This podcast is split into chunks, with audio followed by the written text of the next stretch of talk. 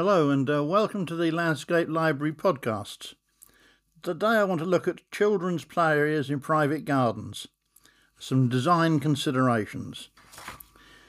Now, areas specially set aside for ch- use by children within a family group becoming ever more popular, especially since the um, COVID 19 pandemic, when people were obliged to remain isolated at home and pressures of a different sort became evident within the family unit. Everything from catering, outdoor kitchens, to leisure, hot tubs, swimming pools, secluded relaxation, screen planting, lawns, practical welfare, vegetable gardens, herbs, and children's entertainment become extremely important and desirable.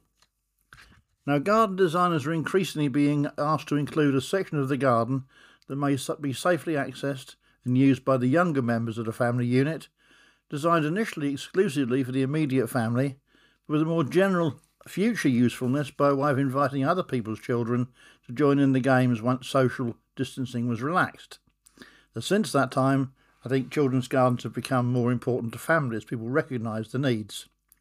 It's probably fair to say that most homeowners have no real idea of what they want, or more precisely, what it is they need to provide a, to create a safe area for their youngsters. It's equally fair to say that most garden designers are not specialists in the field of constructing play areas, even though they may be aware of the obvious requirements for safety and to avoid any dangerous situations, harmful products, or materials, either as parents themselves or by applying common sense. There is a great deal of information available from various sources on the internet, and this article is not intended to be the complete guide to designing children's play areas.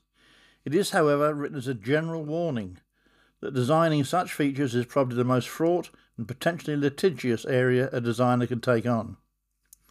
Now, in my work as an expert witness, stroke dispute consultant, I've seen several cases recently where the projects have failed, very expensively, because of a lack of care and attention, for want of a better phrase, designers have simply nominated an area within a garden as being suitable for use by children.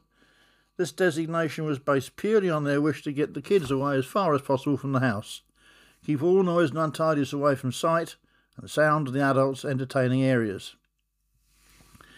To reiterate, this podcast is not intended to be a comprehensive manual on designing children's play areas.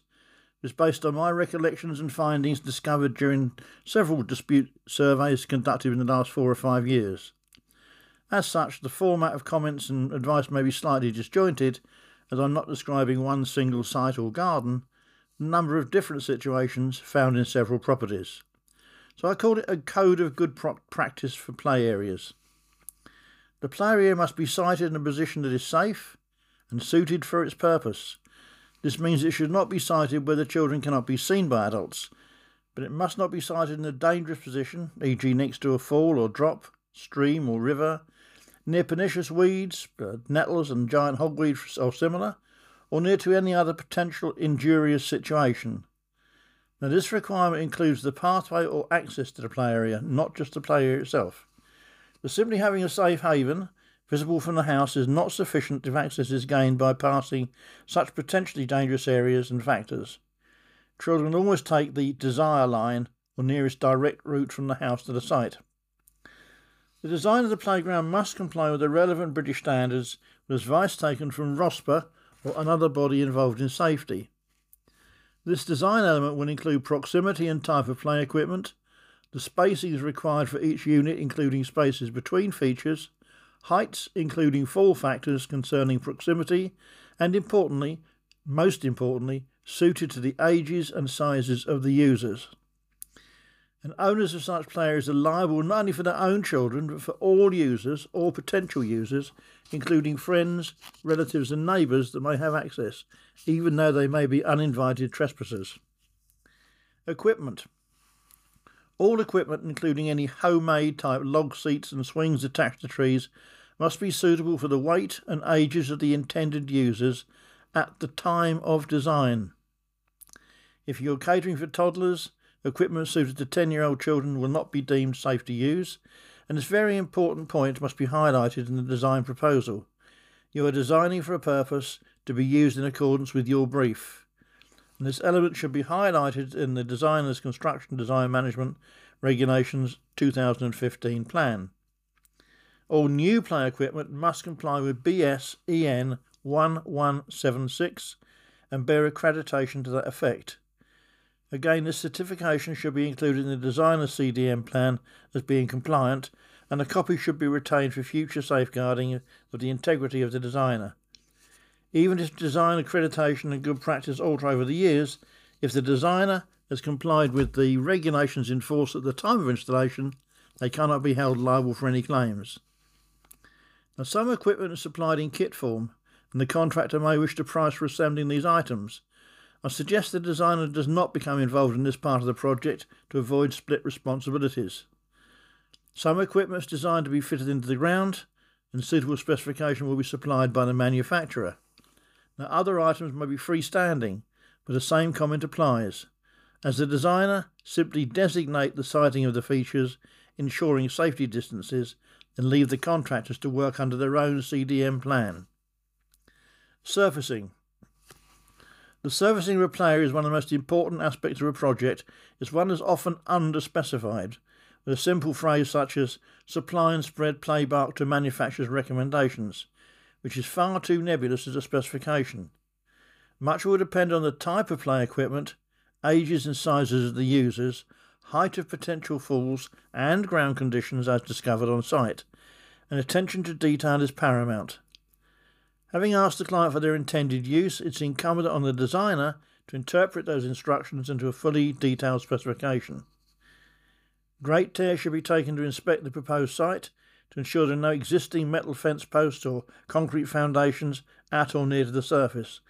It's advisable to dig over the area of a depth of 300 mm with an excavator to make certain the ground beneath the play area is free of any such obstructions or potentially lethal items remaining in the ground.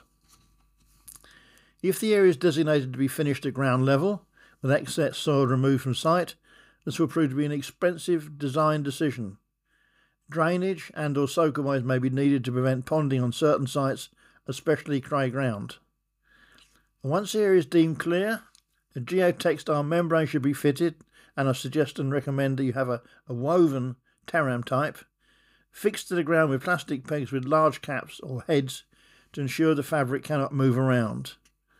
The surface itself will depend on the client's choice, with rubber chips and playbark being the usual surfacing products.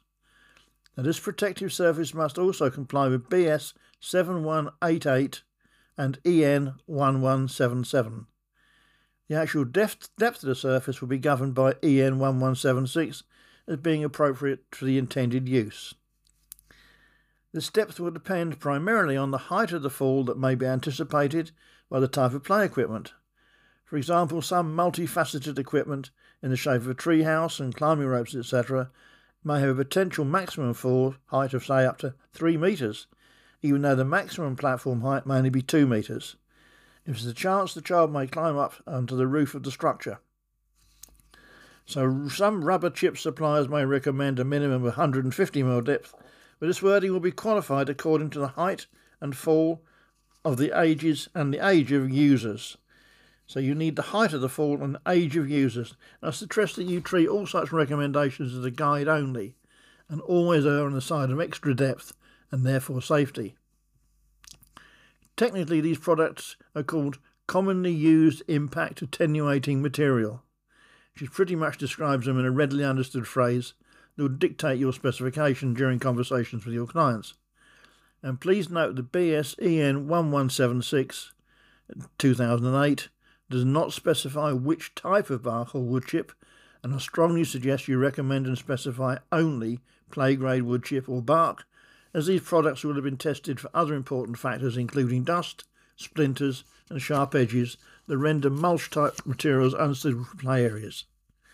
Personally, I recommend not less than 200 mm depth of play bark, with a maximum of 300. Retaining or edging these loose materials is crucial, as they may need to be contained and not allowed to spread beyond the play area. The form of retainer must be non injurious, which effectively rules out steel edging or other narrow material. Depending on the style of garden the feature will be installed in, some form of logs laid flat and secured in position and hidden by guy ropes and pegs is perhaps the simplest and most effective edging. Perhaps these edges may double up as a children's seat or as tactile features for sprawling over. Now, costs. The initial outlay in creating a children's garden can be seriously underestimated. It's possibly one of the most expensive garden features of all. Grading and clearance, membrane, 200 mil play bark, including labour and all materials, will cost in the region of £90 per square metre, plus edging and the excavations and drainage that may be required. However, it is not a project that we achieve with shortcuts. And a couple of play areas I've been involved in were seriously underestimated by the designer. They may have checked out the requirements involved as ingredients, but totally failed to recognise their responsibilities to their clients when constructing the project. The depth of playbark must be suitable to the project that you're working on. There's so much information available online regarding play areas. There are so many areas of design and integrity that are not covered. I hope this podcast causes designers to think far beyond simply providing your clients with a children's area. It's a complex subject, one that may cause many complaints and claims, unless you qualify every aspect of your design and err on the side of additional safety every time. You'll never be criticised for being overcautious. Thank you for listening. The next podcast will be on the subject of protecting your design integrity. See you again soon. Don't forget to look at the Landscape Library. Goodbye.